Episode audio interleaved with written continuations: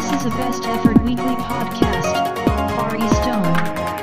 Long story deep. Too much long water cooler by Open Chong and Isaac Methuselah. From the Far Eastern Singularity. Brought to you by Anchor. 普段、普段の行動では特に感じない楽天エリアの狭さみたいなものは感じない。あ、でもこの前、うん。あそこへ行った時にソフトバンクの本社へ集団、じゃないや、えっ、と、集団接。種、うん。集団接種に行った時に、はいあの、話、話、あれ話したっけ？あの、花間松町が、のエリアがかなり微妙、楽天モバイル微妙だったって。浜松町。あ、そうなんだ。うーん。本当で、あの周りで、なんか、で、GPS が結局使えなかったから、なんか人が多く行ってそうな、それっぽいビルがありそうな方向へ歩いていったら、その、竹芝のポート、ポートタワー、そのソフトバンクの本社が入っているビルへ行き、で、で、当然のことながら29階で楽天モバイルが通じてないからすいません、あの、あれが。手続きをアプリで認証するときにすいません、ちょっと電波がつながらない。さすがにソフトバンクの本社で楽天モバイルがみたいなことは言えず、いや、別にいいと思いますけどね。といいのいいのそうか。あそうこ今後その、なんていうの？本人認証とかさ、その、スタジアムなり、まあいろんなイベントなり、そういうのをアプリ認証みたいなのがある程度、もし必要な場合はやっぱ通信は多少選びますよね。選びます。僕会場で使えなかったから仕方ないから、うん。ちょっと、いえっ、と、で、なぜかわからないけど、Wi-Fi のパ、えっ、と、SSID とパスが表示されたにもかかわらず、それが、それを打ち込もうとしても、ど僕の楽天モバイルの画面に表示されなくて、結局、どっちも使えなかったっていう。Wi-Fi も。まあ 4G うーんそう。おかしいなと思いながら。そうか。いや、だからね、僕はちょっと変えようかなと思ってますよ。楽天モバイル。まあ、特にさっきも言ったように中田さんのそのご実家のエリアはまだ可能性が全然あるんですけど、僕のエリアはなんだろう。ね、あんなに CM とかで、その、もう基地局がどんどん増えて、エリアが広がってますみたいな CM をよく楽天モバイルは打たれてますけど、あの、全然ね、あの、地方郊外山間部は、そういう、えー水準にとても行くような企業ではないので、まあちょっとこのまま続けるのは難しいかなという感じですね。うん。本当は別にめんどくさいからこのまま使いたいんですけど、うんちょっとなあという、うん。まあ本当めんどくさいんですけどね、変えるのも。本当は、本当は嫌なんですけどっていう感じですけど。えーっと、まあじゃあ、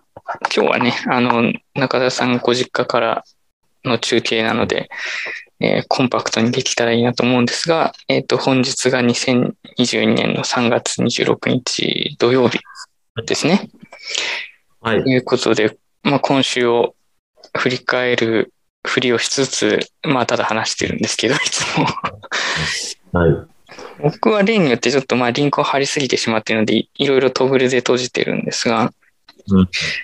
どう、どうですか？中田さんは今週なんか外に出て、その仕事以外の何か、なんていうんですか、本業以外の活動みたいなのはあったんですか？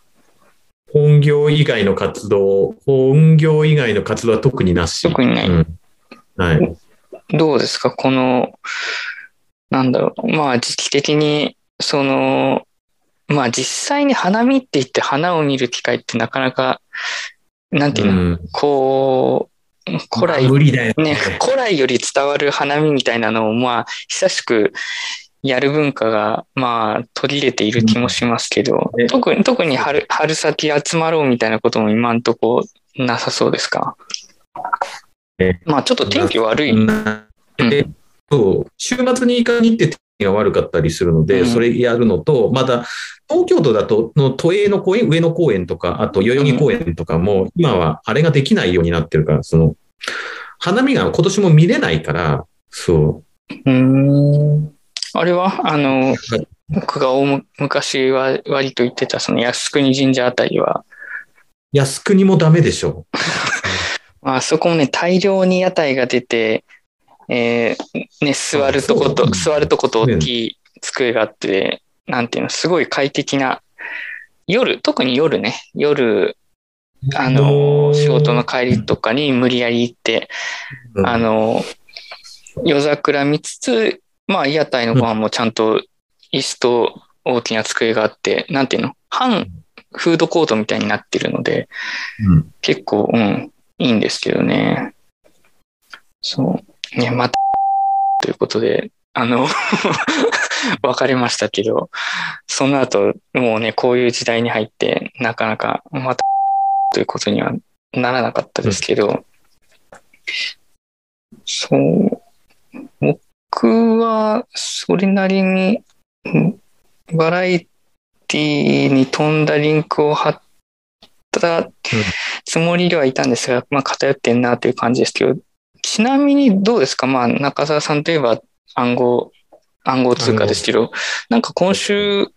今週のなんか動きとかコメントってありますか？中澤さん的に。今週は、まあ、そんなに？暗号通貨が15%程度値上がりして、まあ、う、うまうまと思いながら見ていたんですけれども、上がってます。うん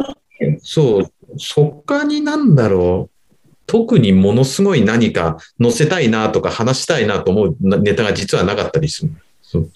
ああ、上がってるね、みたいな、そんなところです。トコインはね、あの、今のこの収録の時点で見るとね、540万台に行っていて、はいまあ随分しっかり戻したなという感じですよね。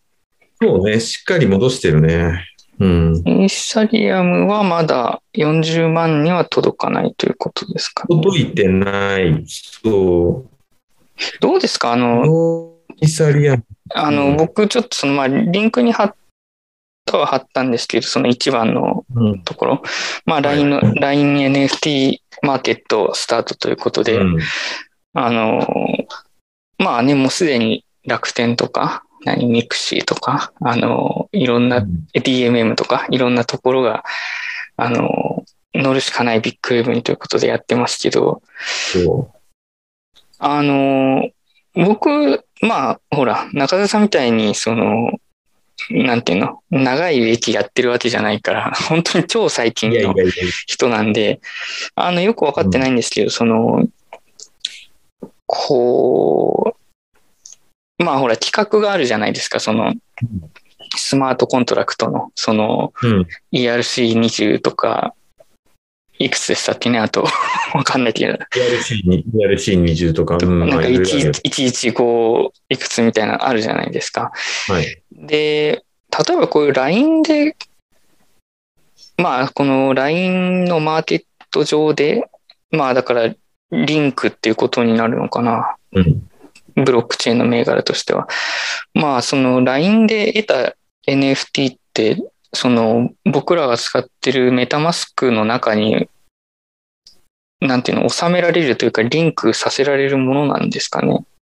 ただ、この、今、LINE の記事見てるけど、うんえっ、と、パブリックチェーンじゃなくて、LINE、まあ、そういうことですよね。プライベートチェーンで運用してるから、メタマスクとの相互乗り入れって、まあ、できないんじゃないかな。だからすいません。うん。のはい。この件について何か詳しい方がいたら、私宛てに DM で、そうじゃないぞ、ゴラって言ってください。はい。中澤さんに、はい、お願いします。まあ、多分そういう感じではなさそうですよね。その、まさかこのこの LINE の、LINE の閉鎖空間の中でということですよね、きっとね。だからさ、パブリックチェーンに乗せてさ、そのメタマスクでどんどん、えっ、と、流通させて、あの、二次流通含めて、活発にマーケットを、えっ、と、拡大してっていう形ではないとも、少なくとも、この記事を見る限りはね。そうですよね。この LINE のその NFT は、まあ二次流通もその LINE の輪の中でやってくれっていう感じですから、そういうことなんですよね。だから、なんていうんですか、その、えっ、と、まあ今後、その YouTube なり、インスタグラムなり、まあその NFT、NFT ついてるよっていうものを示す何か、まあ今ツイッターブルーがその北米とかでやっていることと同じようなことをある程度やるとすれば、まあ基本的にあのツイッターブルーのその NFT 六角形アイコン八角形？六角形アイコンっていうのはその、六角形アイコン。うん。そのプライベート、その NFT を入れてるトークンをしまってるプライベートウォレットのどれにそのリンクさせますかっていう立て付けになっているので、だからそういうなんていうんですか、パブリ中田さんが言ったようにそのパブリックに、パブリックにその堅持することができないというか、まあ LINE の、LINE、LINE エコシステムの中で、あの、ね。まあ言ってなさいっていうことなんですよね。そうどうなんですかね。マーケットとしての広がりがさ、それって多分ないと思うんだよね。だから、まあ当然ね、日本、日本人の中だけの話になりますよね。そうほとんど。まあその、パだったら、パブリックチェーンで NFT を二次流通まで含めて、メタマックス上で、まあ、税務のことはさておき、うん、流通させた方が、よりその Web3.0 の普及につながるのではないかという、その一素人の意見ではあるんですが、まあとりあえずこの NFT という、鍵括弧 NFT に乗っかる、そしてやってますよっていう盛り上げることがまあ、目的なのかなと思いますけどね。うん、まあその LINE でやっていくということであれば多少その何台湾とかベトナムとかその、うん。まあ一部のアジアの人たちの中ではまあ頑張れば流通させられるかもしれない。ですけど、うんそういうものじゃないですからねそのね暗号暗号というかそのブロックチェーンをわざわざ使っている人。ただそのパブリパブリックにしちゃうとまあガス代がひどいことになるからあー LINE を LINE ユーザーのような、その、LINE の人たちが参入できなくなっちゃうみたいなことが、ことが、まあ、こともあるんだと思います。障壁か。だから JPYC からメタマスクでマティック購入、まあマティック購入して、そこからオープンシーで NFT を買うような意識高い系の人にとっては、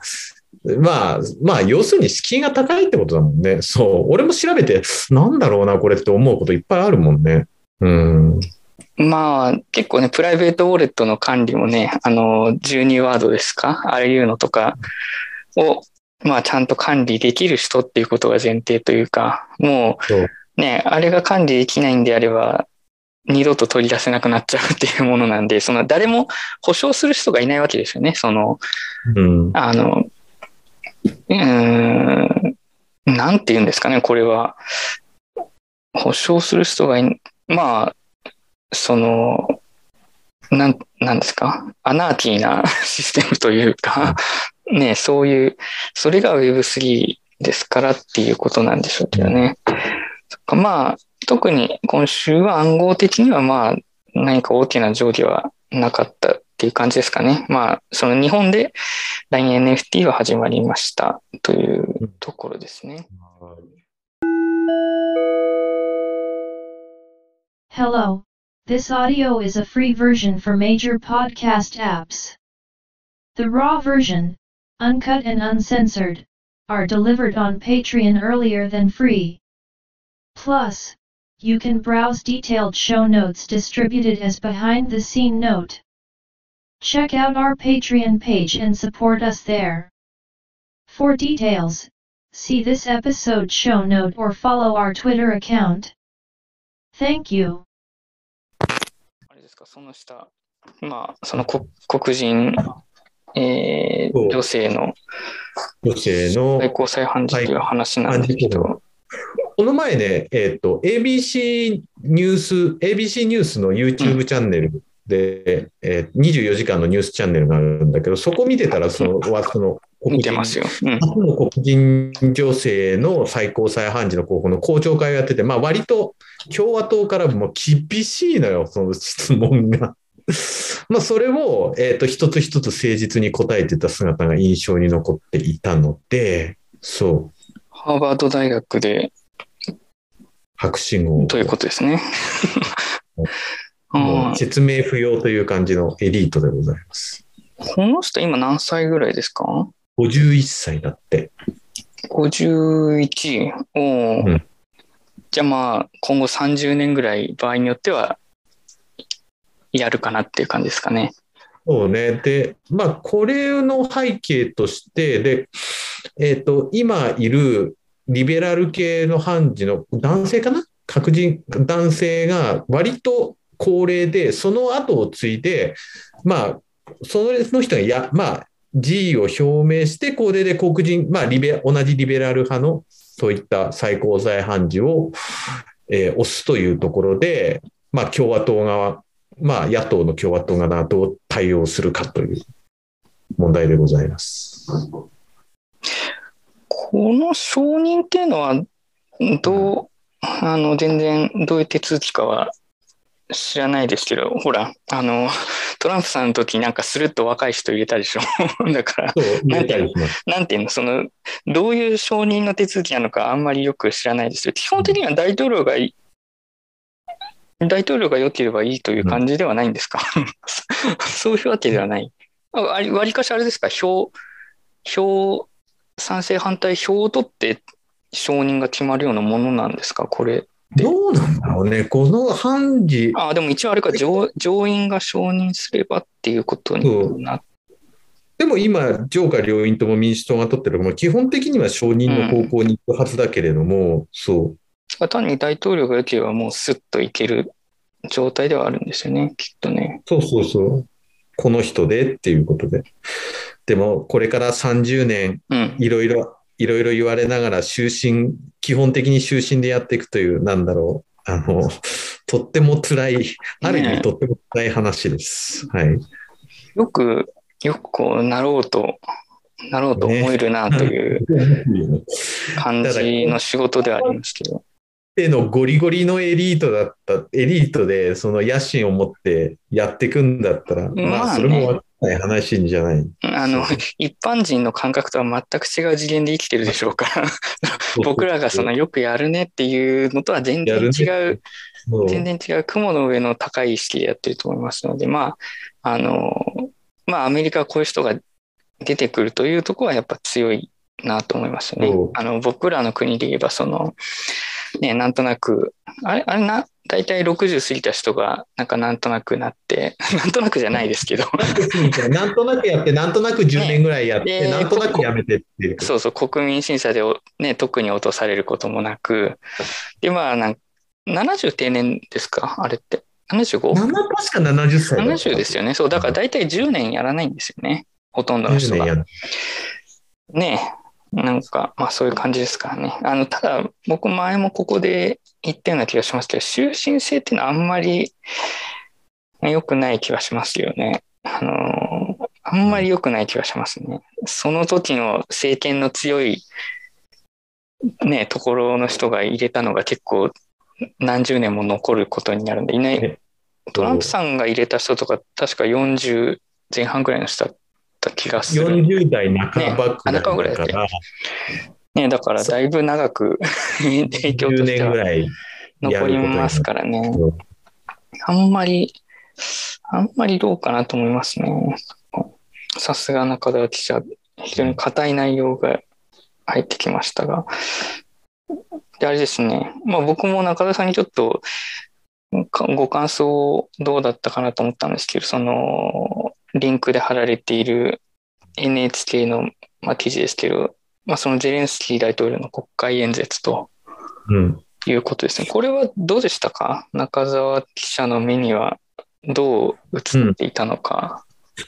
何か、えっと、福島の原発事故とか、うん。例えば広島、長崎への原爆投下とか、具体的な事実を持ち出して、割と強い調子でロシアを非難するかと思ったら、そういった事実を、例えばチェルノブイリが、あえっ、と、まあ、事故を起こした時に日本の方々よく助けてくださったとか、あとは、その、まあ、領土とか、えーあと、ふるさとを失った苦しみを理解してもらう、えー理解してもらうと、得ると思うっていうようなので、間接的にほのめかす形で、直接、例えば、広島、長崎をっていう話にはならなかったわけ。話をゼレンスキー大統領はしなかったってわけ。非常にあの抑制が効いて、で、他のドイツとかイスラエルのように、ドイツき、えっ、と、とかフランスのように、フランスでルノーのロシア工場のことを批判したり、ドイツ自身は過去の戦争犯罪のことをゼレンスキー大統領が批判したりっていうようなことは、非常に抑制的な、えーいい、あの、内容の練られた演説だったというのが私の感想でございます。これは、どういう目的で日本に、日本で、日本でというか日本に対して演説したのかなという感じはしましたけど、まあ、なんていうんですか、あの、まあ、引き続き注目してくれということなんですかね。その、あんまりそ、のね、あの、火をつけるようなタイプの演説ではなかった とは思うので、まあ、なんでこれをやったのかなと思いますけど、まあ、あの、まあ一方、まあ、日本からは適当に物資とかお金を出してくれということなんでしょうけど、その、まあ一方で日本人はこう、熱しやすく冷めやすいところも、喉元すぎればみたいなところもあるので、まあね、あんまりこの長期化している戦争というか侵攻に対して、まあ飽きちゃうっていうこともよくあるんでね、その、うんアフガニスタンにしろ、ね、シリアにしろ、ミャンマーにしろ、何でもそうですけど、別に今だって、あの、大変だけど、まあ、なんていうんですか、それをね、意識しながら生きるような人は、まあ、ほとんどいなくて、まあ、大体の人はもう飽きちゃう。あの、大、大体の日本人っていうのは、まあ、そうですね、あの、ガソリンが上がったとか、まあ、円安が進んでるとか、まあ、そういう、そういうところにしか、まあ、興味がない人も多いので、あの、まあ、そういう意味でも、いや、こういう演説は、まあ、月1ぐらいでもしかしたらやる、やるといいのかもしれないですけどね。その、うん喉元すりれば、特に喉元すりればタイプの日本人としては、うんこういうことが定期的にあった方がもしかしたらいいのかもしれないなと思いました。あの、僕の方でリンクを貼っている、えっと、2番の海外関連の各記事リンクっていうトグルをちょっと開いていただくと、まあ、あリンクうん、開いてずる。ずらっと入れてるんですけど、上から2番目ですか？あの、うんこの産経の、えーリンクですね。ウクライナの大統領が制裁要求イスラエル国会で演説といううん、ことですね。まあ、その、まあ今のところイスラエルは特に、特にというか、これは全く制裁関係には参加してないということでいいんですか？イスラエルは。そこがね、ちょっとまだ、えっと、情報をたどっていなくて、うん。まだ、えっと、制裁に参加して、厳しい対応制裁を行っていないと主張する。ただ、イスラエルって、えっと、うん90年、あの、ソ連の冷戦、ソ連が崩壊してから、その、ロシア系の人、ロシア系のユダヤ人が大量に、もう何十万人という、50万人以上かな。えっと、移住してきたわけね、ロシアから。いますね。うん。そう。で、えっ、と、僕が行った時には、ロシア語のチャンネルもあ、テレビチャンネルもあったぐらいだから、えー、ほうほう。割とその、まあ、一定、一定程度ロシアにある、ある程度シンパシーを抱いてる人はいるわけよ。ロシア、ベラルーシ、まあ、あるいはウクライナ、ベラルーシっていうところで。で、僕が、えーっと、テルアビブからそのロットのベングリオン空港までタクシー使って帰ったんだけど、その時のタクシーの運転手がベラルーシの出身だった。おーそう。で、ベラ、お前どっから来たんだ？え、日本から。えね、どれぐらいいたんだって？え、今帰るのかそうかみたいな話をして。へえ、Where are you from? って言ったら、I'm from Belarus みたいな話になったわけですよ。だから、ね。あの、国としては、国としてはもちろん西側に属するわけだし、制裁には参加するんだろうけれども、その一定以上ロシア系住民が多いという事情を考えれば、あまり踏み込んだ制裁をするのは、うんそのせベネット政できたばかりのベネット政権の基盤を危うくするっていうのが俺の見立て。うん。まあ、そうですよね。あの、ネタニヤフさん、ネタニヤフ政権に勝つために、こう、大連立で、無理やり無理やりひっくり返して、ね、やななったような、えーところがありますからね。だから、まあ、イスラエルとしてはちょっとあれですか、苦しい立場なかなか苦しい立場だよ。うんそう。か。なるほどね。まあ、このウクライナ関連の記事はいろいろ貼ったんですが、えっ、と、な、そうだな、下から3番目ぐらい、今のその開いてるトグルの、下から3番目ぐらいのとこに、マイナビの記事で、動輪動乱のウクライナ情勢、そのうん。サハリン2から抜けるかどうかっていう、その、まあ、共共同開発事事業で、サハリン2はもともとその、えーイギリスのシェルがいたんですけど、まあ、抜けると。うん。で、えーサハリン1の方では、えーアメリカのエクソンですか？が抜けると。まあ、これは結構かなり速いスピードで、かなり当初、当初っていうのがいつぐらいかわかんないですけど、まあ、かなり早い段階で抜けるという形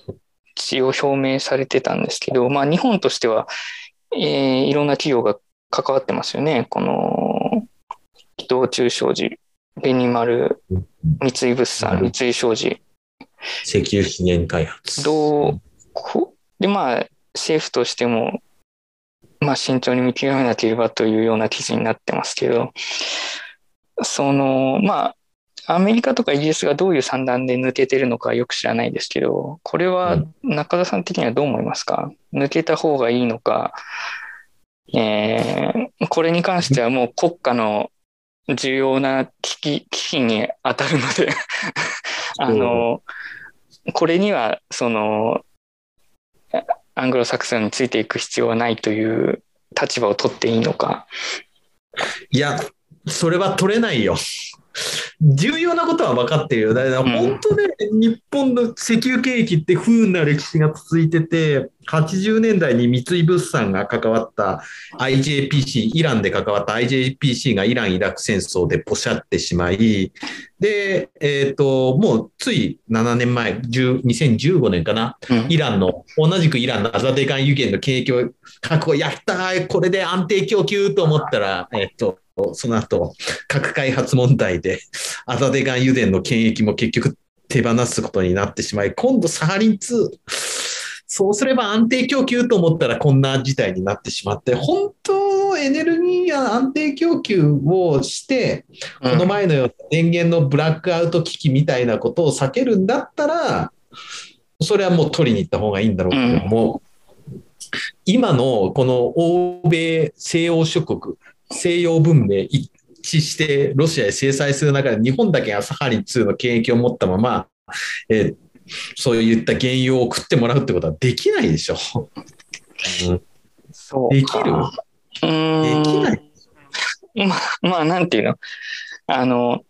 鈴木宗男さんだったらね、別に、あの、それぞれぞれの国の立場で意見を言うことは、まあいいという、彼はそういう立場をと取っているので、まあ、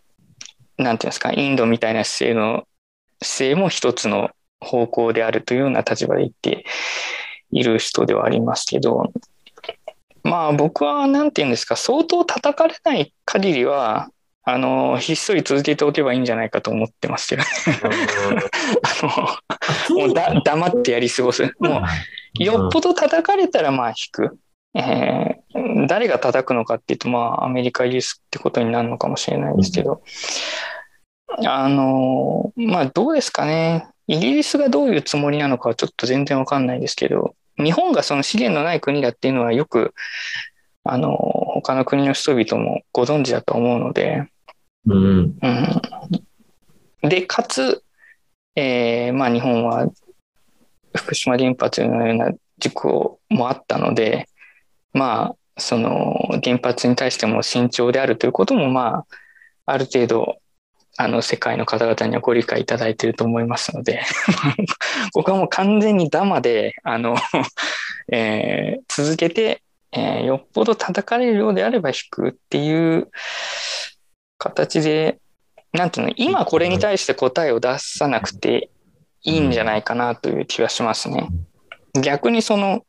EU はこれそのロシアからの供給を何ですか来月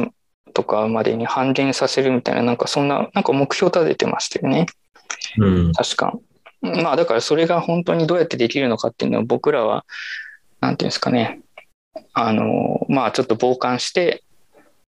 ふーんそれでいけるんだっていうことであればまあ多少その多少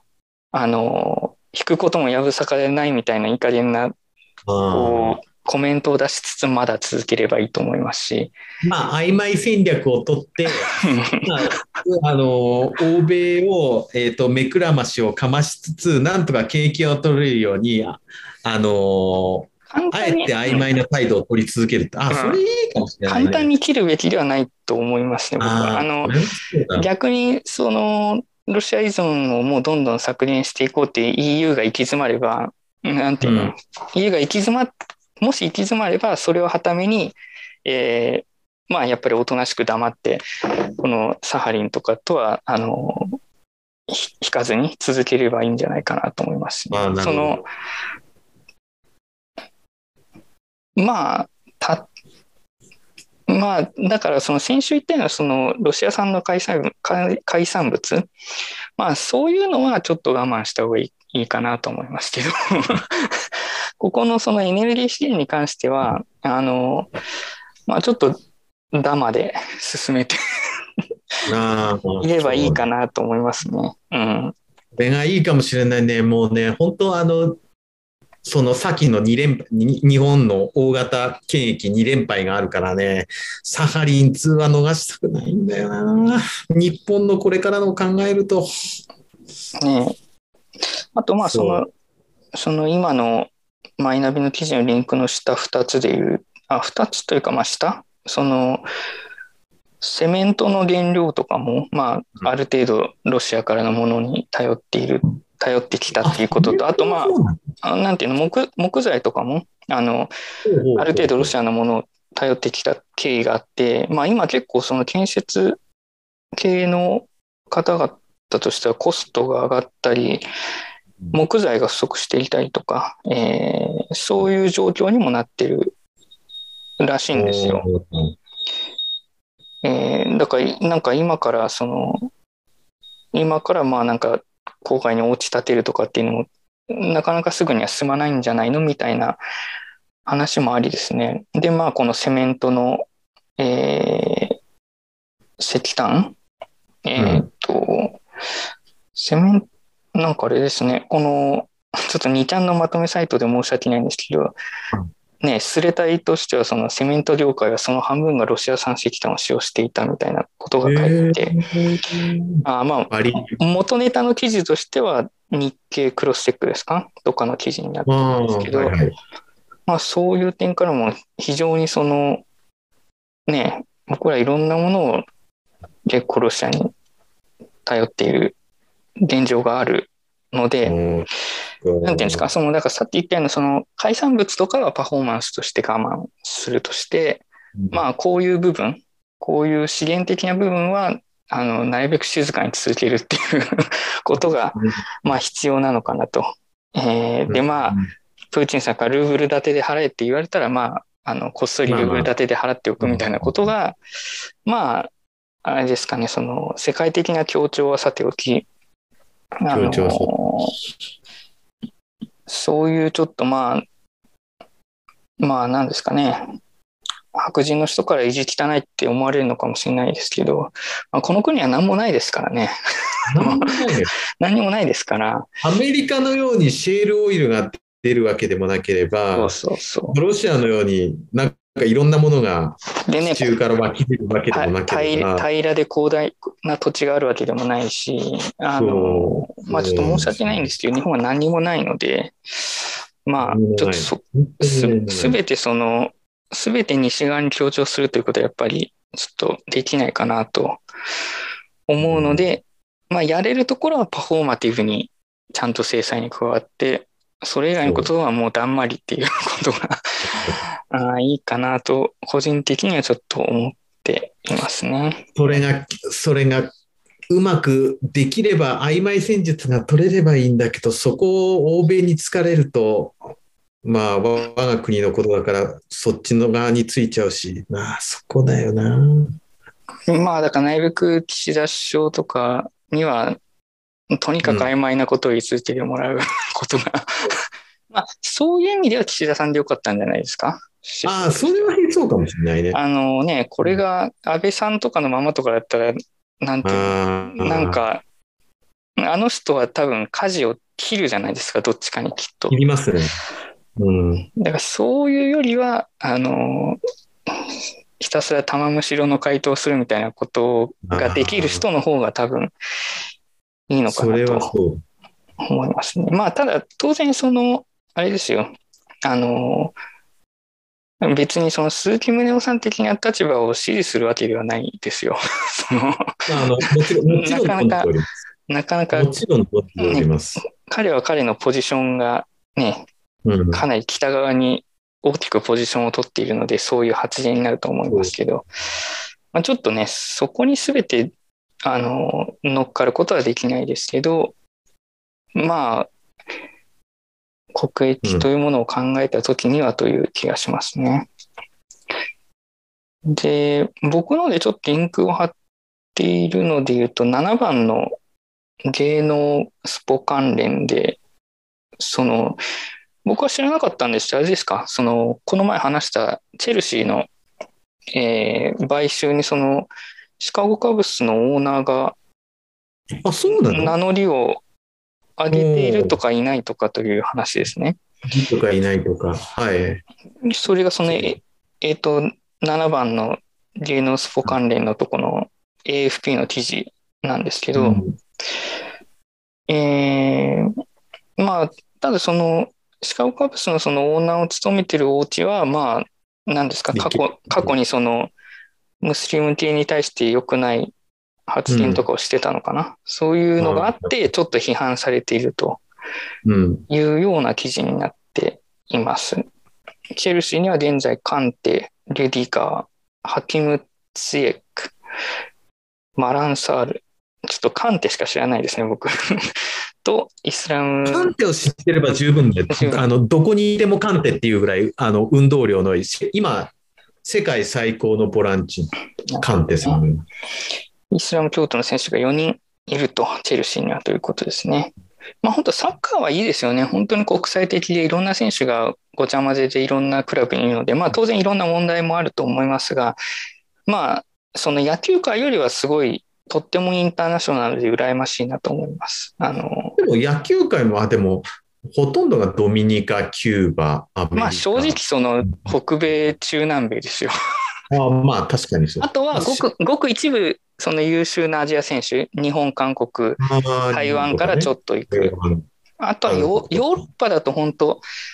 なんだろうな、まあヨーロッパだとオランダとかイタリアでたまにこう結構屈強な選手が出てくるんで、まあそういう人がそのメジャーの方に渡ったりはしますけど、あの、あれですね、この前、あの、ネットフリックスで見たその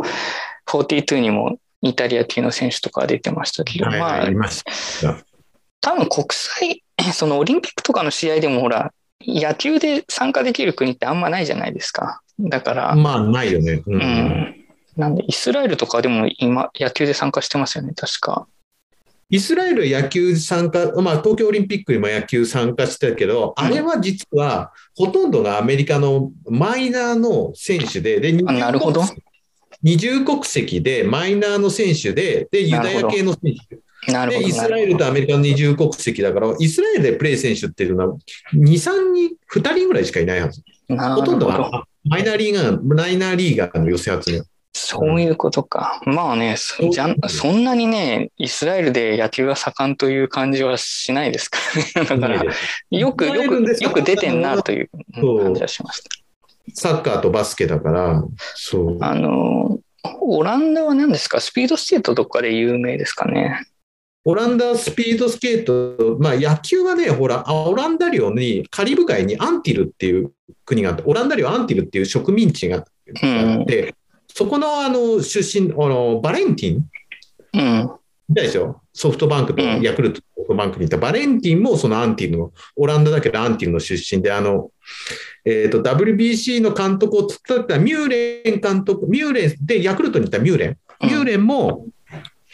えっ、と、そのオランダ領アンティルの出身。アンティルとキュラソーか。両方ともだ。そまあだから、なんていうの、こう、オラン、本当にその、なんていうの、オランダの土で育ってるわけではないということですね。う。はい。だから ほとんど、そうそう、オランダ領のそこの島の出身。いやまあだから結局そう、あの、さっきも言ったように、あの、サッカーはあれなんですけど、野球はやっぱなんだかんだ言ってそんなにインターナショナルじゃないんですね。アメリカがインターナショナルっぽい感じだから、まあなんとなくいろんな国の選手がいるように見えるが、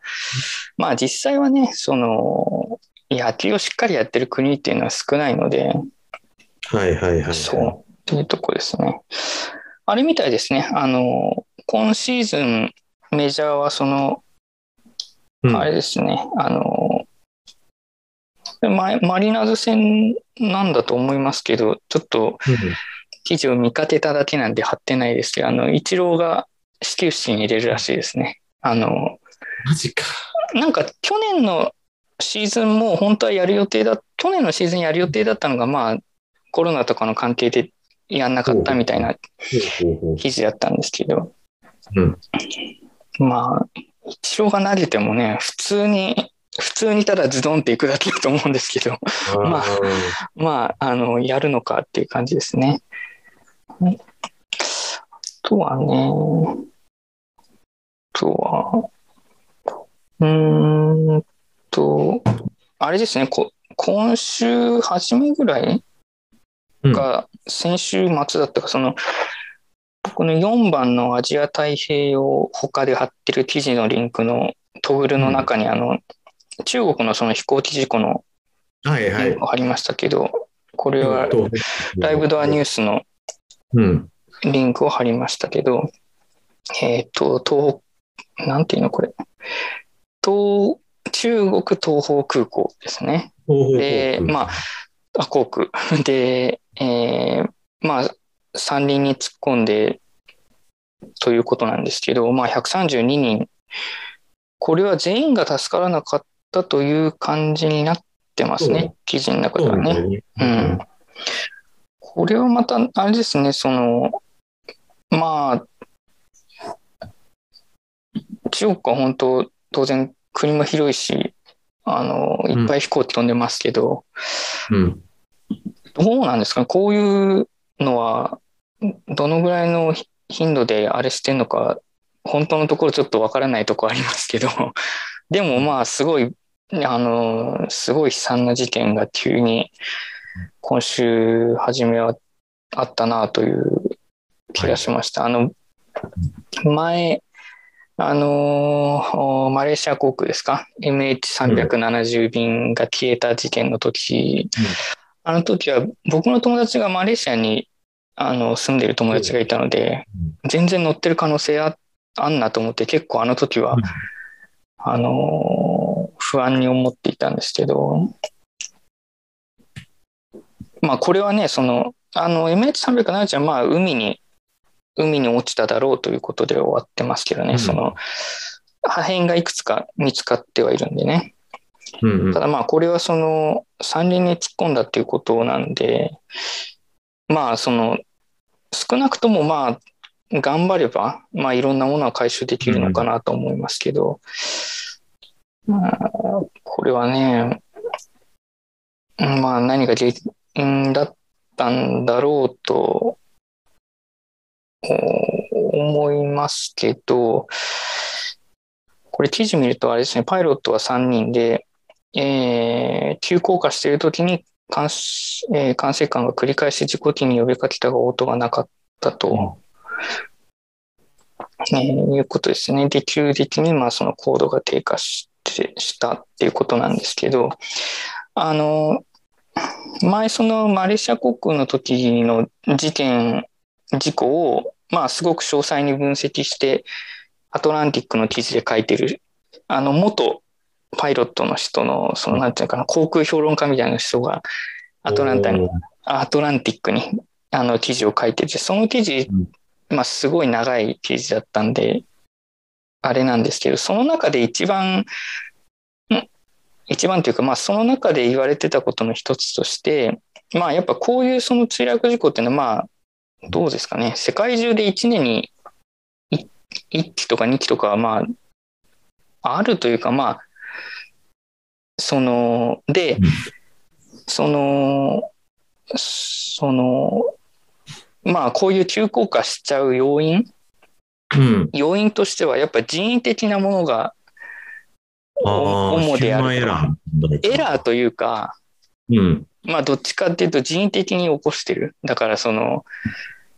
なんていうのかな。ひなんか以前あった事故の例で言うと、その、二人パイロット乗ってるじゃないですか。で、一人がうん。トイレとか何かで出て行った後、そのパイロット室を閉めちゃって、自分一人にして、で、その人がまあ、まあ、なんていうの、落としたというか、落ちたというか、そういうパターンとか、えー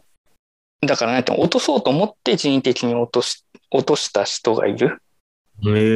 まあ、なんていうのかな。その、あーミスティックリバーじゃなくて、あの、ハドソン川の奇跡的な、その、ああいうこ、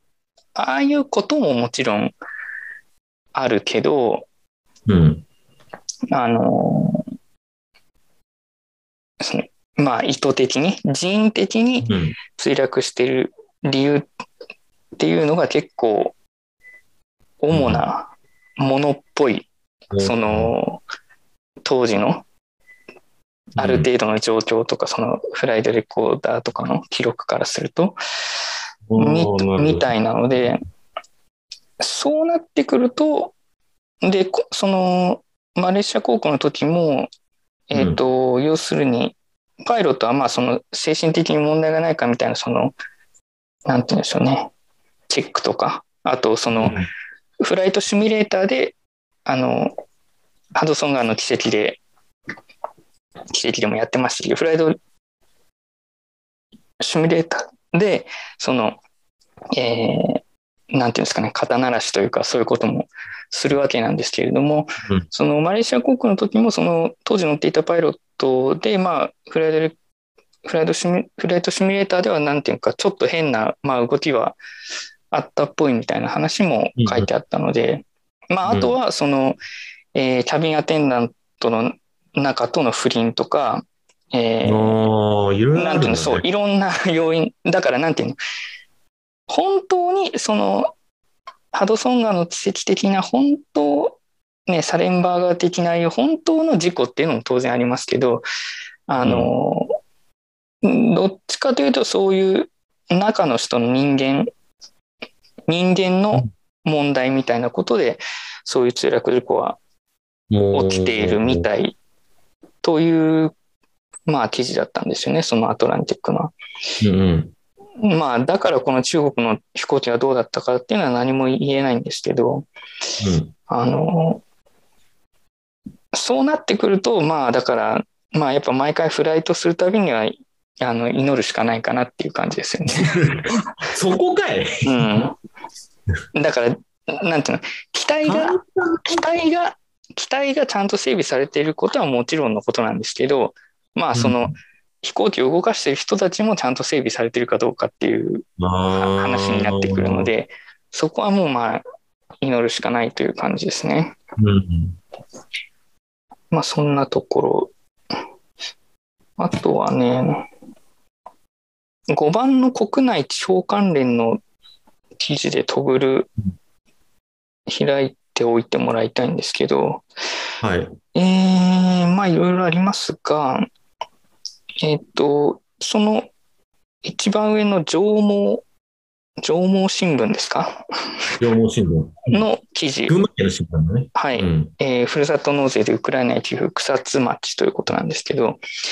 あの、前回はその、えーまあ、お行儀の悪いと言っていいのかどうかわかんないですけど、あの、泉佐野市ですか？の、はい。泉さんのはい。何かと話題にの、うん。えーまあ、ふるさと納税スキームを使ったウクライナ支援の話をしましたけど、えっ、と、この縄文新聞の中では、草津、草津もそれに参、それにというか、まあ、草津も同じスキーム、同じ手口でですね、えー寄付金を集めて、しかも、これに関しては返礼品をつけていて、えー草津温泉感謝券などを、えーまあ、納付額の3割相当分の範囲で送っているということなんですね。だから、まあ、泉佐野市よりもちょっと問題かなという気もするんですよね。その、ウクライナ、ウクライナ支援という名目でふるさと納税スキームを使うということに加えて、なんかそれになぜか草津温泉感謝金をつけるという意味のわからないことをしていまして、で、どうもこのふるさと納税スキームを使ったウクライナ、えー支援寄付集めっていうのは、割と、こう、少しずつ自治体が増えてるようなんですよね。へえ、そうなんだ。これを機に使ってもらって慣れてもらおうみたいな感じというか、まあ、さ参加する理由にはなるというか、うんうんうんで、これで参加してもらって、まあ、今後も、あの、習慣づけてもらいたいということなんだと思いますけど、はいはいはい。で、その下のリンク、えっ、と、にうん。日清基礎研究所の、うんえっ、と、高岡和歌子さんの記事ですね。うんレポートですね。ウクライナ支援ふるさと納税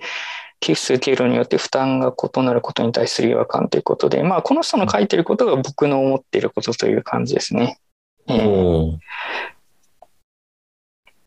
まあ、この記事は読んでおいていただけるといいかなと思いますけど、まあ、簡単に言えばね、直接その、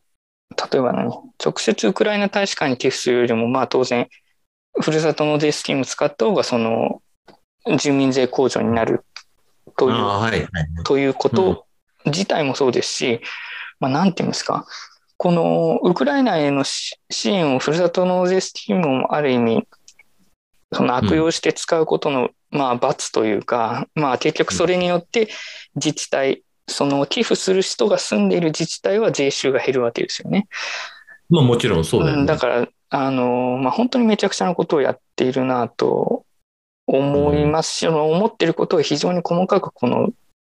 高岡研究員は書かれているので、えーで、まあ最後にね、見直す時期、ふるさと納税制度自体見直す時期が来ているのではないかっていうことで書かれています。まあ完全に僕があの今まで文句を言ってきたことをあのしっかり書いていただいているので、この記事は読ん読んでおいていただきたいなと思います。はい。あと、あれですね、その、ちょっと、ウクライナ関係と関係ないんですけど、今の日清基礎研究所のリンクの下、えっ、と、神戸新聞のリンクなんですけど、えっ、と、えっ、と、利権で雇い止め1年後に600人っていうことなんですよね。うん。えっ、と、理化学研究所で、まあ今、その、非正規雇用での研究員が約8割であって、であ、そんなんだで、えっ、と、うん10年の雇用期限が16年に導入され、で、13年4月1日までに入所した人は同日が起算日となる。えーゆえに、22年度末に雇用上限を迎え、約300人が雇用上限上限を迎えるし、えーさらにその300人の下で働く職員もいるので、その人たちも雇い止めになって、まあ、合計600人になるだろうということなんですよね。で、この研究者たちは、まあ、その、えーうーん、まあ、問題であるというか、違法であるというか、法的に無効であるということで、まあ、委員会を作って、訴訟も視野に入れてるという記事なんですけど、うん600人ってすごいですよね。まあ、結構な人人数だよね。その、なんていうんですか、アメリカの、アメリカのその、カッティング技術からすれば大した人数じゃないのかもしれないですけど、まあ、日本で600人研究所の職員を切るっていうのは結構すごい、うん。えーすごいなと思いますよね。まあ、8割が非正規雇用ということで、うん。まあ、前回中田さん話ありましたけど、もし次の中田さんが新天地を考えているところっていうのは、どういう雇用形態になるんですか？年年俸制ですか？えっとね、うん。実を言うと、えっと、ここからちょっとカットしてほしいんだけど、はいはい先ほどはいじゃあ、ここからは、あの、あ戻し編集点。あ、やばい。はい。あ、なんかいじったらおかしなことになってた。あ、そうなの？おかしなことになってしまった。何これ？どうしよう。なんかおかしなことになってしまった。うーん、これは後で消そう。えーっとね、あ、じゃあ、うん最後というか、まあ、とりあえず最後というか、あれで、7番の推薦商品っていうとこのトグルをちょっと開いていたんですけど、ちょっとごめんね。ごめんね、なんかね、あれ？なんだろう？なんかすげえ縦長になって、なんかねタブレ変になってしまった。うん。リポビタンシティーズのなんだろうこれ。変になってしまった。ちょっとうまく調整して。ほう。あれ？これなんでこんな風になっちゃったんだろほう。なんかね、タップの位置が悪かった。ごめんね。えっ、と、その記事リンクの中で言うと、リポビタンウォーターってすげえね、なんか。あ、まあその粉の、粉のリポビタンね。そう、それもあるんですけど。僕が言いたいのは、その上から3番目のうん。ダイソーのリンク、ダタブイソータブレットスタンドにもって書いてあるやつ。ほうほうほうほう。タブレああ。まあ、これ、あの、なんていうんですか、初見台というかですね。まあ、本をあ開いて止めあ。て、200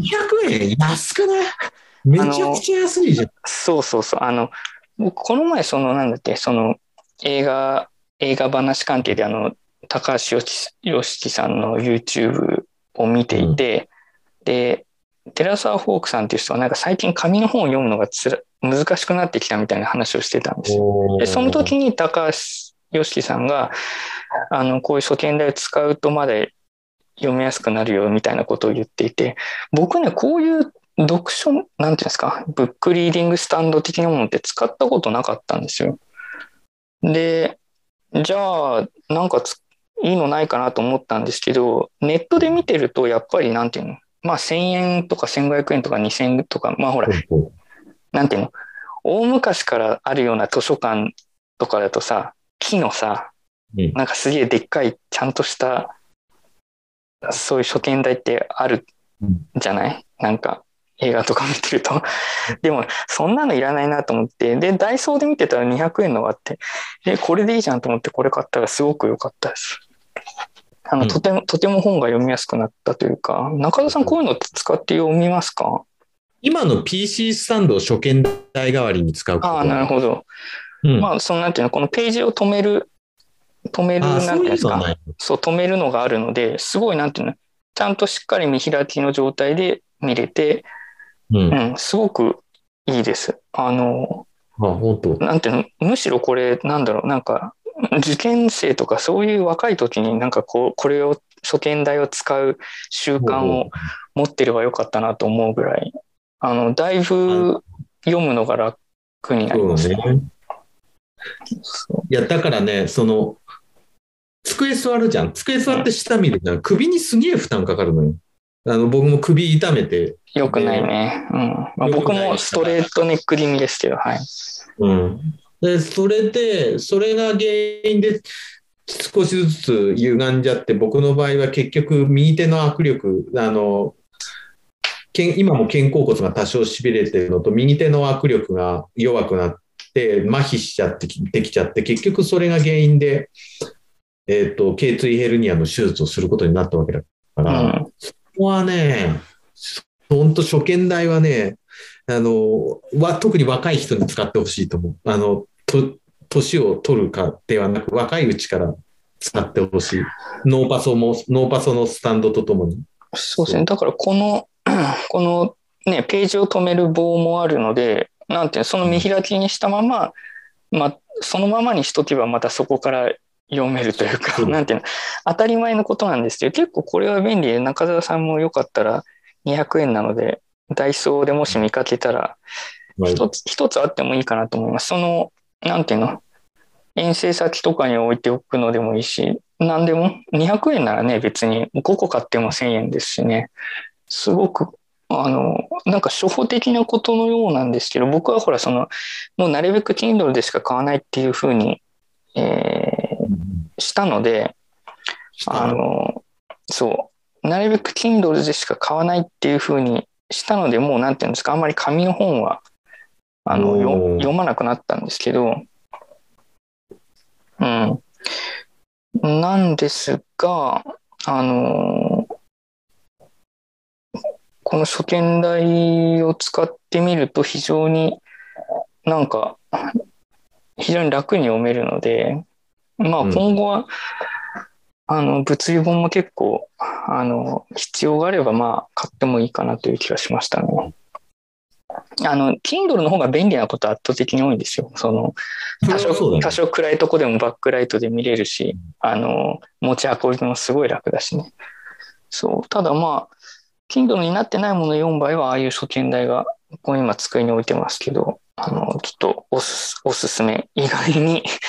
意外に古典的なことなんですけど、おすすめということです。で、あとちょっともう一つ言っておきたかったのが、えっと、今のその、タブレットスタンドにも使える書見台っていうリンクの2つ下、えっと、ワイうんワイヤードの記事なんですけど、うんえー3月26日ですから、今日ですよね。今日発売の、えっ、と、まあ、スウォッまあ、どっちメーリって言ったらいいのかわかんないですけど、スウォッチの時計、新発売の時計の話題なんですけどね。うん。で、これが、まあ、その、スウォッチとオメガ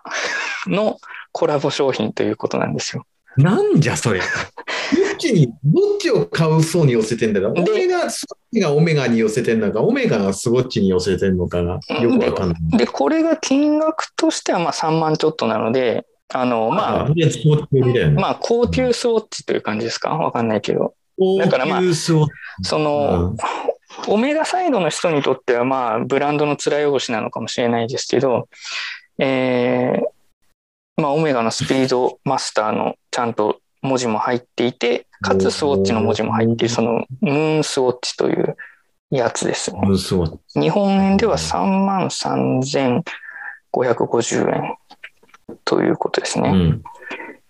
本来の、えーっと、本来のその宇宙飛行士着用のモデル、スピードマスタームーンウォッ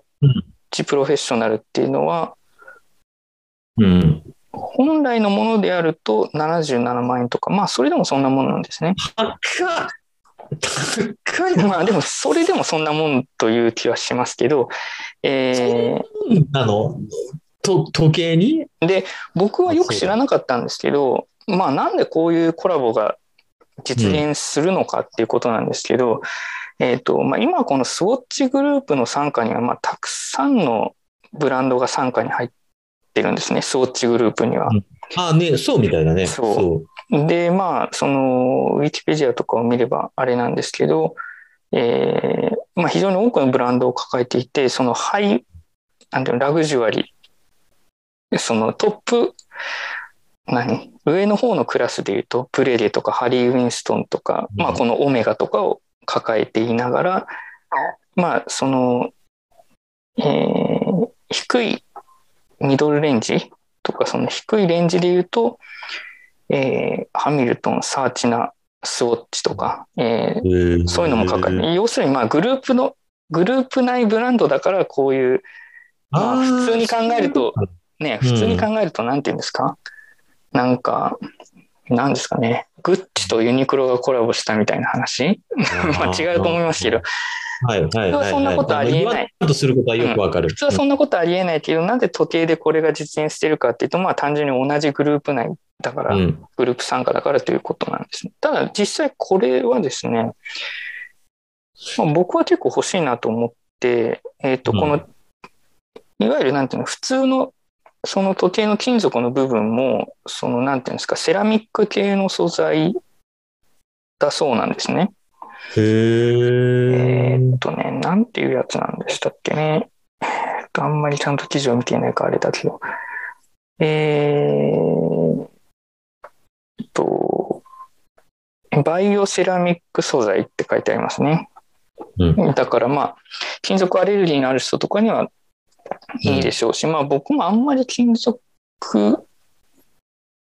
アレルギーってほどじゃないけど、まあちょっとあれなんで、うんだ。からいいなと思って、で、なんていうの、今回これがそのいろんな惑星を、惑星をイメージした、えっ、と、ラインナップになっていて、どうですか、これ。十、十何種類かありますね。その、色、色とかデザインのや、バリエーションで言うと。うん。11種類のラインナップですね。ということで、まあ、これ結構面白いなと。逆になんていうの？ね、ある意味、ね。ある意味そのほら、さっきも言ったように、まあ、オメガのブランドの辛い汚し的な側面があるコラボなんで、まあ、これ、後々ね、あの、後々、こんなコラボ商品もあったということで、まあ、価値も出そうじゃないですか。普通こんなことはしないけど、この時、たまたま作られた。で、これがですね、その今のところネット販売はせずに、えっ、と、スウォッチの一部の店舗のみで発売するうん。という話になってました。で、実際、日本だと、日本だとどこですかね、原宿、どこだったかな。えーっとね、どうだったかな。ちょっとここの記事には出てないかもしれないけど、日本だと確か、えーっと、渋谷、原宿、心斎橋とか、なんかそんな感じだったかな。そこでしかとりあえず本日発売予定ではなかったんですよ。なんですけど、やっぱりまあ、なんていうんですか、その、転売ヤーの人たちの心を動かす商品というかですね、そういう側面もあったのか、まあ、その、うん渋谷店だったか原宿店には、その、開店前から何、1500人とかなんか列が並んでしまったと。そんなに並んでんの？で、それで、その、ねまあ、その、まあ、警官の人が来て整理もしたみたいな記事もあったんですけど、で、結局、今日は販売が中止になって発販売されなかったそうなんですよ。うん。この、えースウォッチオメガがですね。で、まあ、今後どうやって販売するかは、その、えっ、と、ツイッターとかでお知らせしますみたいなことになって、結局、今日多分日本でこれを手にしてる人は、一般人ではいないという形になってます。もう、あの、まあ、なんか有名人の人とかはもしかしたら、あのね、なんか増、なんていうんですか、贈呈されてるかもしれないですけど、普通の一般の消費者としては、今日発売でしたが、えっ、と、販売中止になっていて、あと何、その、心斎橋とかのストアも、本日は閉じている、いたらしくですね、えー買えなかったということなんですね。うん。まあ、僕はできればネットで抽選販売にしてほしいなという、それが一番あ公平だ一番いいよね。うん、公平だと思う。転売ヤー対策としては。でもまあネットで抽選販売したとしても当たった人がきっとすぐにメルカリとかに流すんでしょうけどね。まあ、そこか。だからこういう面白い限定商品で、えー手が届く価格だとまあ結局そういうものの餌食になっちゃう。まあ、プレイステーション5だってそうなっちゃってきた背景がありますしね。なんですけど、まあ僕は、うん、面白いなと思って、まあ面白いなと言いつつも、僕は普段スマートウォッチ、フィットビットをしてるんでね。で、フィットビットの中にはスイカとか、あの NFC が入っているので、まあむしろそのためにほとんどしているようなところもあるので、うん。えーこういうトラディショナルなウォッチをすることが今後あるのかどうかちょっと謎ですけど、うん。なんか最初ね、僕これ中澤さんにね、あの、お金渡して買っておいてもらっておおこうかなと思ったぐらいなんですよ、本当に。これを。うん。ただ、ま、まただ俺のた、えーなんか、えーそんなために。うん。あ、いや、違う違うえー違う。だから、その、中澤さんじゃないとこれ現地に行けないじゃない。俺はちょっとすぐに行けないだから、中澤さんに代わりに買っといて代理決済に。お金を送っそれはていい予想ですよしよう。かなと思ったんだけど、まあ、ただ中澤さん今日は長野にいるし、あのーで、しかも結局今日発売されなかったっていうこともあって、まあちょっと今これが僕の中では興味のあるトピックスになってますね。中田さんどうですか？今までの人生で腕時計、腕時計にまつわるエピソードありますか？なんか。えっと、実はありません。実は？実はありません。実は1ミリもない？うと、感覚過敏っていうのがあって、その、ああ、そういうやつか。気になって、あの、うん。一応、あの、発達障害の一種である ASD の当事者性ゆえか、気になって、こうこの、痒くはないんだけど、気になって集中できないから、帰って。嫌なわけ腕時計。ねうんうんうん。嫌なので、あの、腕時計つけた、るほここどね。20年ぐらい腕時計つけたことない。そう。じゃあ、それはもうあれだね、金属とか革とか関係なく、もうつけてることが、まあ、うなんていうの気になって嫌だっていうことなんだよね。おっしゃる通りです。ああ、なるほそど。の通りです。そうか、じゃあ中田さん、スマートウォッチも今後もすることはないか、じゃあ。ないですね。なるほど。残念ながら。。そっか。なんかね、中田さんの方が、その、先輩だからさ、な、何かしらなんか思い出のエピソードトーク、なんか出てくるかなと思ったんだけど、ごめんいや違う違ういいねい。や実はね、意外になんか高い時計を隠し持っているとかいうエピソードがあるかなとかって思ったけど、意外や意外、そもそもしないということですね。そもそもしない。で、時間はほら、今、スマートフォンという文明の利器があるので、それで、もちろん。それでですね。まあだって確かにねもうイヤホンによってはね、時間を聞けば答えてくれるっていう時代ですからね。だから確かにそうですね。僕の方はですね、うん結構昔からいろんな時計は、なんていうの、こういう、こういう変わり種時計は結構買うことありましたよ。うん J, J リーグが始まった年になんかあの、サッカーチームのデザインを買ってみたりとか、J リーグが始まった時ってすげえ昔ですけど。で、あとは、なんだろうな。まあ、G-SHOCK、ベイビー G とかも変わった色のものとかを、うん、買ったりはしてたし、社会人になってから、まあ、なんていうんですか、ああいうメタル素材のものを、もう、シチズンのとかをつけてたんですけど、なんか、なんか僕、金属はちょっとあんまりダメみたいで、だからやうん。で、なんか、外す癖があって、どっかに、あの、置き忘れてきちゃったのか、まあ、それなくして、それ以降ずっとしてなかったんですけど、えっ、と、うんうんうん。アップルウォッチとかそのスマートウォッチが出てきだして、またするようになったんですよね。で、結構その、スマートウォッチのベルトのバンド、バンドの部分、あそこは結構まあ、そんなにその不快じゃないというか、結構うまくできているものが、そのうん Apple Watch 以外にもね、そのフィットビットとか、サムスンの、あれはなんていう名前なんだろう。サムスンの時計とかも、サムスンで時計があるんだ。あるある。もう昔から出してるよ。あの、手首のところにちっちゃいカメラがついてるやつとか最初は出しててね、結構それも面白くて、だから結構、時計はそういう変わり種ばっかを基本的には買ってきた歴史はあるので、だからちょっとそういう昔の心がくすぐられて、このスオメガススウォッチというかスウォッチオメガ、これは結構ちょっといいなと思うんですね。面白い、変わり種で面白いなと思いまして。だからもし販売方法がまた決まって、やっぱり東京とかじゃないと買えないっていう場合は、ちょっと中澤さんに送金して買ってもらおうかなっていうのをマジで、マジで普通に考えてます。ちょっと情報を送ってくれれば私が代理購入して、えっ、と、その現地へ送りましょう。うん。まあ、あの、そうですね、中澤さんにし謝礼を乗せて、あの、うん送金しますので。まあ、あとね、あの、これも言おうと思ったんだけど、あの、前話に出したあの、ソニーの、あの、穴が開いてるリンクバッツ、イヤホンあるじゃない？はいはいはい。あれあれ。うん。あれ、前にも言ったように、僕の耳には、基本的にはフィットするんだけど、ほんのちょっとだけ大きいということがあって、だから、長くつけてると、やっぱりちょっと痛くなるみたいな、ちょっと問題が少しあったんですよね。ちょっと痛くなるんだ。はいはいはい。僕の場合はね。で、うん。で、えっ、と、だから結局今、長時間つけるって分かってる場合は、またビーツの方を使ってるおんですけど、あんだけあのおすすめしないって言ってたビーツの方を使ったりするんですけど、あれだけ言ってました。うんなんで、ちょっとね、僕、もしよかったら中澤さんにそのリンクバッツを送って、で、ちょっと試してみてほしいかなと思って、おーで、もし、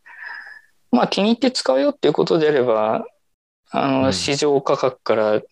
3、4割引きぐらいでお譲りしますんで、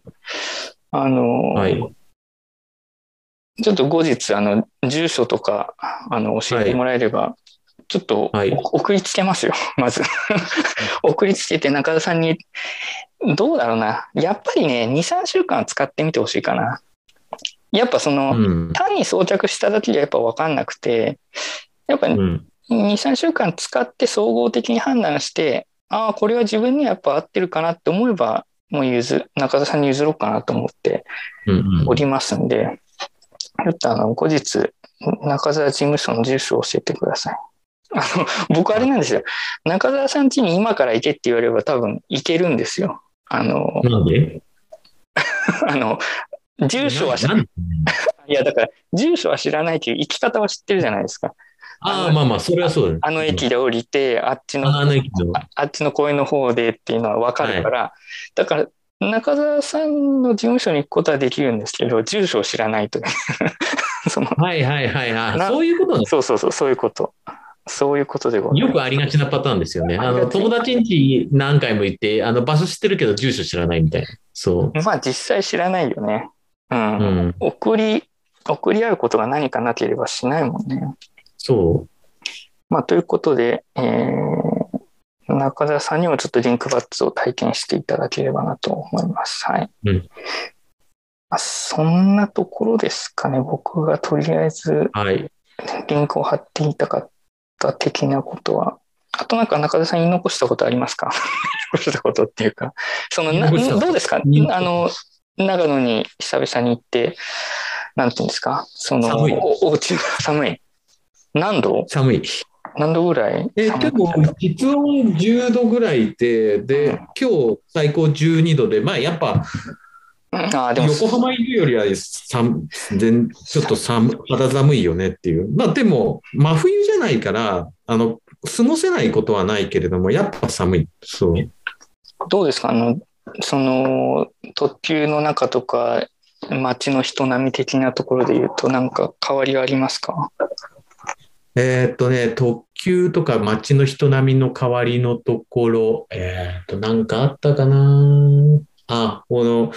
この前、新宿西口へ行った時に、ほら、新宿西口の安明治安田生命ビルがあるねの開拓されてああ、うんうんうんうん。あ、それが一番びっくりした。あ、な、あ、何？もう東、何？綺麗にあの高さのものがなくなってるの？京なくなってた。あ、そうなんだ。そうで、スバルビルもなくなってた。ああ、あ、そのスバルの本社があったところ。うん。なくなった後ってなんか決まってるんですか？なんで俺、決まって、えっ、と、まあだと特にあれか噂はないわけですか？その特、に噂のサーチしてないけど、あとあれでしょ、その、小田急百貨店あたりのところもなんか変わるんでしょ？変わる変わる。ね。うん、変わるけど、そう。で、あと、ほら、あ、あと、一番は、えっと、えっと、柴犬の3ヶ月の柴犬の女の子に初初対面しました。あ、えっと、3ヶ月？なん ?3 ヶ月3ヶ月。じゃあ、うんまだ、まだ全然子供でしょ？やんちゃ、噛まれ、結構甘噛みされる。そう。あそれ楽しそうですね。羨ま楽しいし。かったわ。いわ。う、相当、相当可愛い時ですね。相当可愛いって、今ね、4キロ、4キログラムで、結構ね、倍、来た時の倍ぐらいにはなってるらしいのね。えー、で、まあだってで来た時がコロコロの時でしょ。コロコロの時で、で、そこから倍になってる、割ともう本当、あ見える？おおちょっと待ってなるほどね。見え、見え、見えるって言って、あ、ちょっと待って。ツイッターにもアップしたんだけど、あ、そうだったんだ。そう、こここんな感じ、こんな見える？もう結構、あの、しっかり柴犬の顔になってますね。まだ、まだ、まだその、お口というか、その、鼻先がまだ短いから子供だなという感じですけど、もう、うん。だいぶしっかり、しっかりいい茶色になってますね。茶色になってて、えっと、でもね、まだ体自体は小さくて4キログラムで、まあまあままだ豆豆柴っていう感じの、なんだけど、まあ豆柴買ったわけじゃないから、だいたい成犬になると9キロから10キロぐらいにはなるっていうお犬さん。かもうね、やんちゃなのよ。もうね、噛まれて、ボールで何回も遊んで、うん。大体前チビ飼ってた時は、大体2、3回やればもう飽きちゃって、あのうんボール持ってくれなくなるんだけど、もう10回ぐらいずっとやってんだよ。元気ですね。元気ですね。ル投げて。ただ、まだね、ちょっとワクチンの関係で、とかいう、あの、関係とか、うんうんあと、そんなにね、ち子犬の頃って遊ぶことは必要だけど、そんなに散歩っていう意味ではまた、そんなに外出してないのよ。まあね、そうそうち小さいうちはそんな、そんなリードつけて散歩という状態じゃないですからね。そうなの。で、まあ、しこれ、あと柴犬の特性だけども、やっぱその自分のテリトリーはきれいに保ってしたいから、うん。今はやってるけど、やっぱ外でトイレすることになるんじゃないかって。でもそれは、できれば老犬になった介護することを考えれば、家でしつけた方がいいってししつけてるけど、なかなか。それは、あの、うまくいってないって。そうの、でトイレをすることに関しては。なんかほら、よく猫ちゃんとかだとさ、そのトイレ用の砂場的なのを置けばさ、勝手にしてくれる猫ちゃんは結構多いじゃないですか。結構いるけど、そう。ワンちゃんはあれか、まあ、外じゃないとできない子もまあ、いますよね。柴犬はね、その可能可能性がね、すごくああ、そうなんだ。割合が高い。うん。綺麗好き。その自分の身の回りは綺麗にして、外であの自分のテリトリーを示すためにおしっこかけたり、あと草むらで台をしたり。うんうん確かにねそんな感じ。うちのちあの前帰ってたチビもそうだったから、そう。テリトリー的なあれがあるんですね。かわいいよね。もう動画も今日も動動画も撮って写真も撮って、あの、ボールで遊んで素晴らしい。大満足でした。はいい。いですね。非常に大満足でした。でもあれか、じゃあ、ゆくゆくは、あの、一緒に散歩する日も出てくるということですね。そうそうそうそう。一緒に散歩する日がとっても楽しみ。すごいですね。その元気さだとすごいですね。もうぐいぐい ぐいぐい行くよ。かもしれないですね。ぐいぐい行くよ、本当そね、あの、先代のちびちゃんも、あの、もう、だいぶ年になってからもうスタスタ散歩は歩いてましたからね。う。15歳までね、15歳半ぐらいまで散歩してたんだけど、そこから急に足腰が弱っちゃって、やっぱ立たなくなっちゃって、最後の半年ぐらいもうほとんど、おしっこするためだけに外出して、おしっこしかうんちしたら、あの、台したら、あの、家に戻ってきて、もうずっと、あの、縁側で寝てるみたいな感じ。うんあの、今回のリンクには貼らなかったですけど、その、なんていうんですか、そういう動物の、なんていうのかな、安楽死的な問題の部分で言うと、んあるそのよね。あの、かまあ、海外っていうのが何を指すのか分かんないけど、あの、ヤフーの記事でありましたね。見かけた記事で言うと、その、まあ、その、まあ、海外っていうのは西洋のことなんだと思いますけど、その海外と日本で言うと、まあ、やっぱり日本の方が、なんていうのかな、まあ、なるべく長くみたいなことをやりがちというのはありますよね。まあ、ね、あの、決断するのはとても難しいと思いますけど、本当に難しいと思う。みんな愛情を持って帰ったし、チビだって元気、元気になって、やっぱ元気でさ、その家の中走り回ってた頃知ってたから、やっぱそういう老犬の状態になって、いくらやっててもやっぱ安楽死っていうのはやっぱね、難しいですよね。難しいよ。アメリカだと割とかんあのカジュアルにそういう子もう衰えたらもうあまり苦しめたくないからもう安楽死っていうことが当たり前まあ、のように。そういうき、うん、そういう記事の内容ではありましたね、僕は見かけたやつは。まあ、やっぱ苦しい時間が長く続くことの方が、まあ、かわいそうだという観点ですね。あの、難しいですね。難しいけど、難しいけど、あの、まあ、ある程度は決めなきゃ決めた方がいいかなと思いますし、まあ人間に対してもね、あの、ある程度はその元気なうちに考えて、自分、自分の価値観で決められるといいなと思いますね。で、まあ、母親が今78だけど、まあ、一つはっきり言ってることがあって、あの、私はもう延命治療、癌になっても、その、もう手術も延命治療もしないからとは言われて。だから、もし何かのきっかけで、えっ、と、昏睡状態とかになったりとかした場合は、もう延命治療を断ってっていうことは、えっ、と、子供3人言われてんので、それを。うん。素晴らしいですね。はっきりしてる。うん。はっきりしてねそこはもう、わ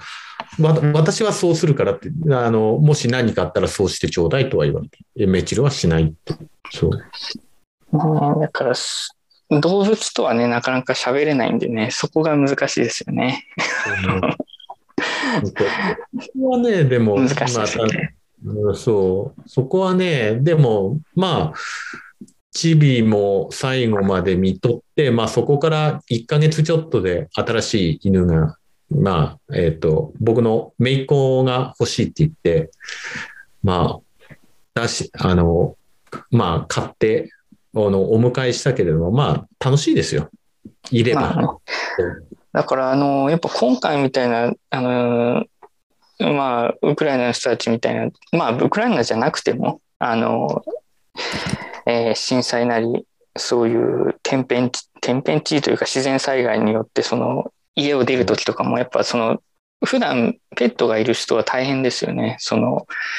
ペットを連れて逃げ出せるのかとか、ね、ペペットと一緒にシェルターに入れるのかとか、いろいろね、ね難しい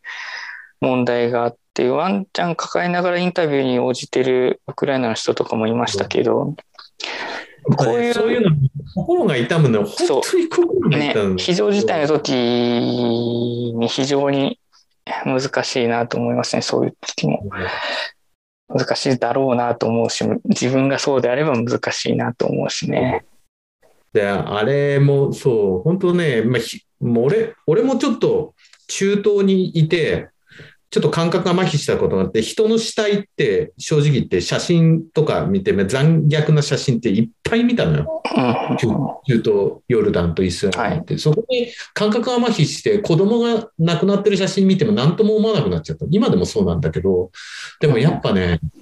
その愛玩動物、自己決定権のないとか、ほら、人とか存在じゃない、子供にしても、ペットにしても、特にペットの場合は自己決定権がなくて、まあ、飼育されていて生き生きる状態だから、やっぱそこのところで、まあ、て天変地異なり自然災とか、まあ、資源災害なり、あるいはこういった戦災なりで、ペットが、例えばキエフの動物園で、の動物とかペットとかをやるとすごく心が痛い。あの正直言って人間の死体を見ても、ある程度ちょっと冷静に見ちゃうんだけど、動物だとそう、そういかないよね。なるほちょっとどね。感覚がおかしくなって、中東行ってから感覚がおかしくなったことですね。うん。僕も、やっぱその、家にいたポニーが亡くなった時は、やっぱ、まうんあ確かに、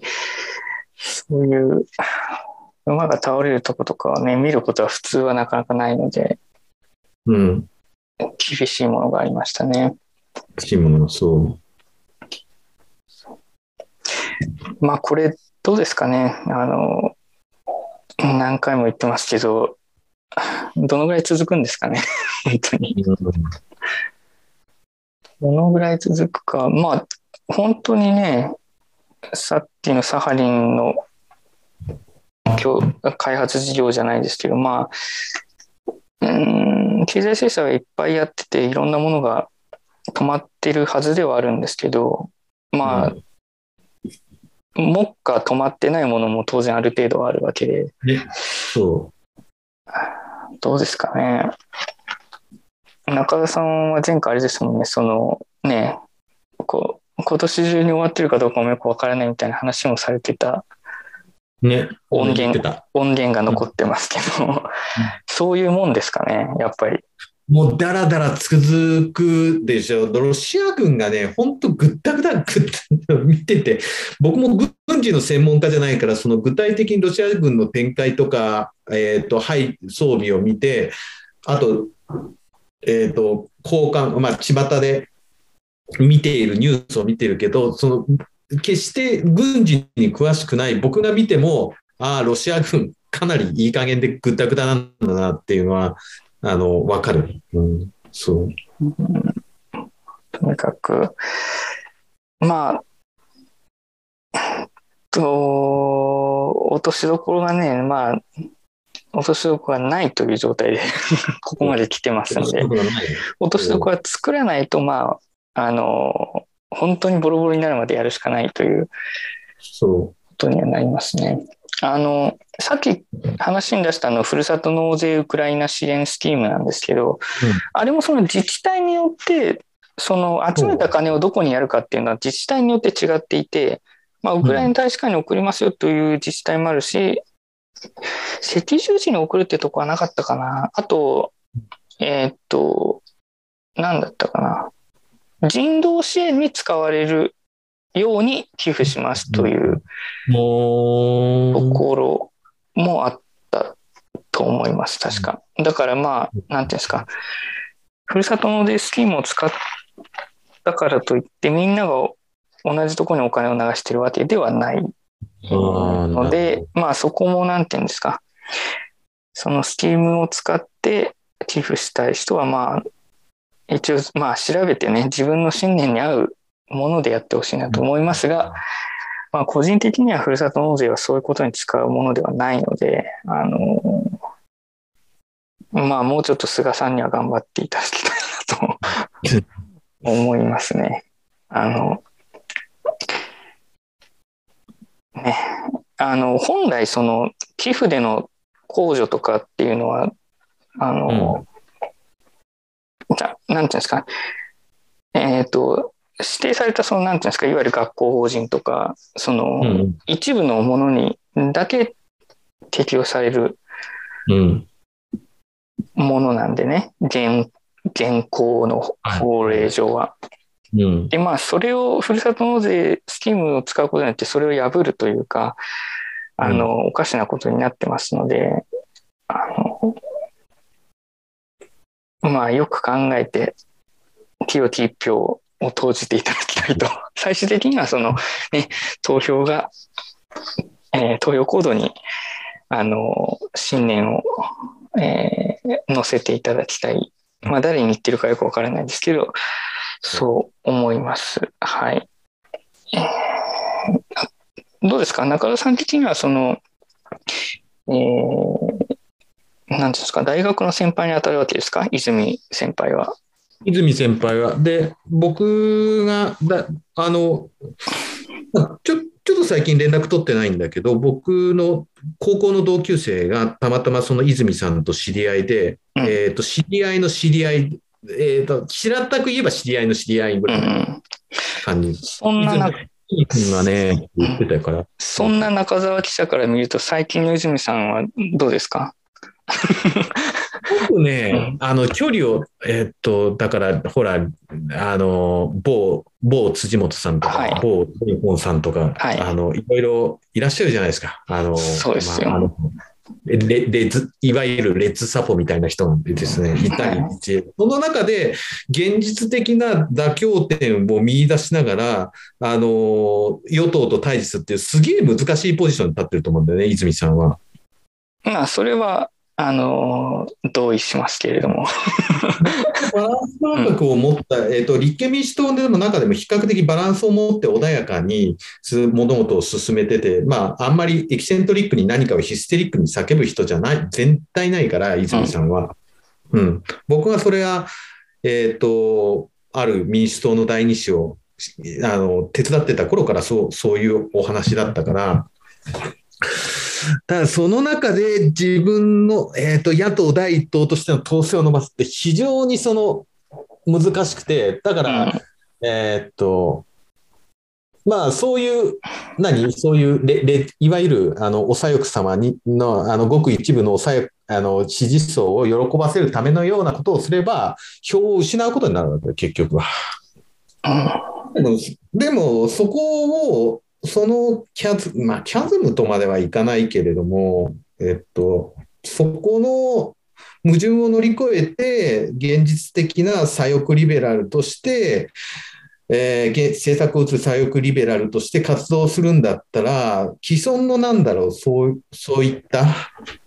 えっと、まあ、よくツイッターで暴れてるような方々のような左翼は切り捨てる必要があるっていうのが俺の、まあ、立憲民主党に対する考えだけど、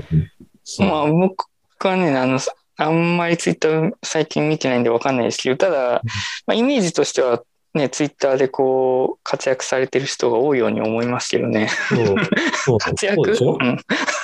活躍、うん。大活躍ですよ。うん。で、あの、そ、でもそんな人たちは、なんかそんな、そんなんだったらツイッターなんかやんなきゃいいのにっていう人がなんかよく見受けられるような気はしますけど、はい。